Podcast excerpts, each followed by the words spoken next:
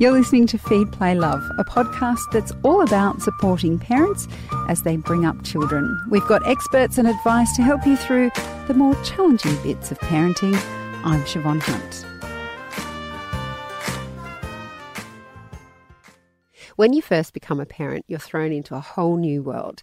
Not just one drenched in love, but featuring large amounts of sleep deprivation and a sudden wash of empathy for dairy cows. Most of the education and support out there for new parents is focused on the birth parent. But what about the other half entering this parenting gig for the first time, too? In this episode of Feed, Play, Love, we're talking to Karina Lane from Mum Friday about the needs of the non birth partner in the first few months of parenthood. Hi, Karina, how are you? I'm good, thanks, Chef. How are you? Good, thank you. Now, most of the postpartum information is about the welfare of the birth parent, which we all understand. Sure. Um, but it's also a huge change for the non birth parent. Why do you think there is less focus on the one that's not giving birth, um, and they're taking a back seat, so to speak. Why do you think that happens? Well, I guess I can understand why there's a huge focus on the birth parent because there's she's just done so much, uh, not only gone through the birth experience, but now she has to set up for feeding her baby and keeping her baby alive. And that is a really mum centric thing. So a lot of the focus is on how that's going, how that's getting set up, and the welfare of mum. Is she okay with it all? Um, you know, and also recovering from the birth. Is she recovering? How are the stitches going? All of that stuff. So dad does get a bit of a back seat. And then, of course, they get whisked home. And a lot of dads are back at work in a couple of weeks. So it's almost like they barely get a look in which is really ups- really unfair for dads who definitely want to be involved, especially in this day and age. Like oh, our dads from generations ago, probably not so bothered about it. Their role wasn't really considered, and they did go back to work and become the breadwinner. But these days, I, I get that dads do want to be involved. So you know, it's it's it's a, it's a bit unfortunate that they get that kind of backseat focus. And it is it's a huge change for everyone. I must admit, when I did it, if anyone kind of murmured sympathy about my husband's lot, I was like, "Are you for real? Sure, Look sure. at what I'm dealing with." But um, even though um, I was the one breastfeeding, I was getting up, all the rest of it. He still had disrupted sleep. He um, would come home to the chaos of a completely different arrangement. There was no Mm-hmm. both of us chilling out on the lounge watching TV anymore. Um, should we be preparing the other partner for that experience? And how do you kind of, everyone always says you can't prepare for how much childbirth will change your life until it happens.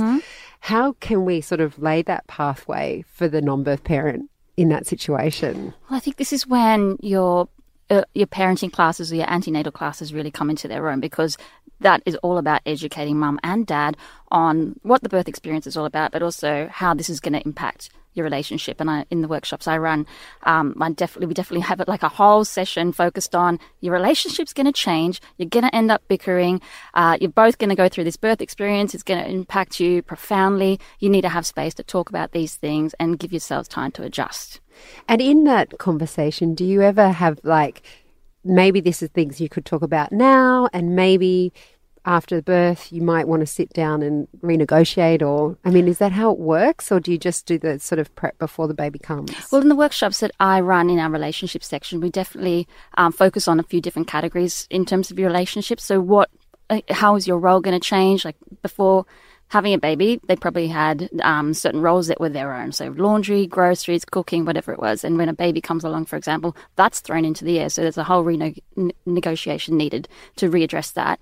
Um, also, just spending time together is going to be completely different. And I try to coach them date night's over for a little while. Forget about date night. Focus on 10 minutes together a day. That is going to really save your relationship and keep you connected. So it's kind of like having conversations around new ways, new perspectives on how to keep their relationship healthy and how to stay strong and connected, and giving them a really healthy dose of real- what, reality, what it's really going to be like now. It is going to change. You're going to be okay, but for the first few weeks, few months, it's going to be thrown into the air. when it comes to the person who's watching from on almost the sidelines, so they're not breastfeeding, um, perhaps they're not getting up as much in the night, it must be really obvious how much pressure the new mum is under Is there a risk that some partners will go, Oh, I'm just not going to say anything because they are dealing with way more than what I am now, um, even though what they're dealing with is, is significant as well? So you mean um, they might put their needs aside because Yes. the focus is on mum, look how hard she's working? Absolutely. Um, and we know now that uh, one in 10 new dads are affected by postnatal depression. So we know that dads are struggling with the changes as much as mum. Um, and I always, you know, explain to dads to be that that birth experience, you know, a lot of women end up with what we call birth trauma, which is that kind of lingering, not so great feeling about how, how the birth went. So they're watching their partner in pain, unable to do anything, and then expected to go home and just go back to support figure and, and never even get the chance to recover. So I always make a big point of, you know, your emotional needs count a lot. You guys need to have the space to talk to each other about this after the birth. Is it then about the other partner having us like thinking themselves through their own support network? So for mums, we always say, work out your support network before you have your baby. Make sure you've got people you can call on to help you, mm-hmm. to talk with, to support you through this period. And we, many of us, have amazing mothers groups to call mm-hmm. on. Mm. Should men in before birth be looking around to who they can rely on and who they can talk to and have that kind Absolutely. of download time? With? They do need that download time or that outlet. So men and women are different with dealing and processing their emotions. And I get that some men are cool with talking about their feelings and having a cry if they need to. Other men are more like, I just need an outlet, get rid of this energy, and I can come back and I'm good. So for those, you know, some men that might be finding a supportive dads group, um, mothers groups these days are more referred to as parents groups. So dads are welcome to come. We're nice and inclusive with that. Um, but then you might get other dads who are like, I just need an afternoon with the guys at the pub or around a golf or a gym session and I'm going to be good to go again. So it's kind of making those allowances and not having dad feel pressured to stay home and support um, at all hours when he's not at work, but actually giving him that space to look after his mental health in his own way, in the way that works for him as well. I've got to say, in those early days and weeks, it feels like there is no time for anything. What's your advice when you're kind of in the thick of it for just finding that space to go? Actually, you need one hour a week, and I need one hour a week, and this is how we're mm. going to do it. Because now that my children are older, I look back and go, why was it so impossible? But it was. It was mm-hmm. completely impossible to think that I could go for an hour yoga class or whatever that might be. I could mm-hmm. go for an hour yoga class with my baby.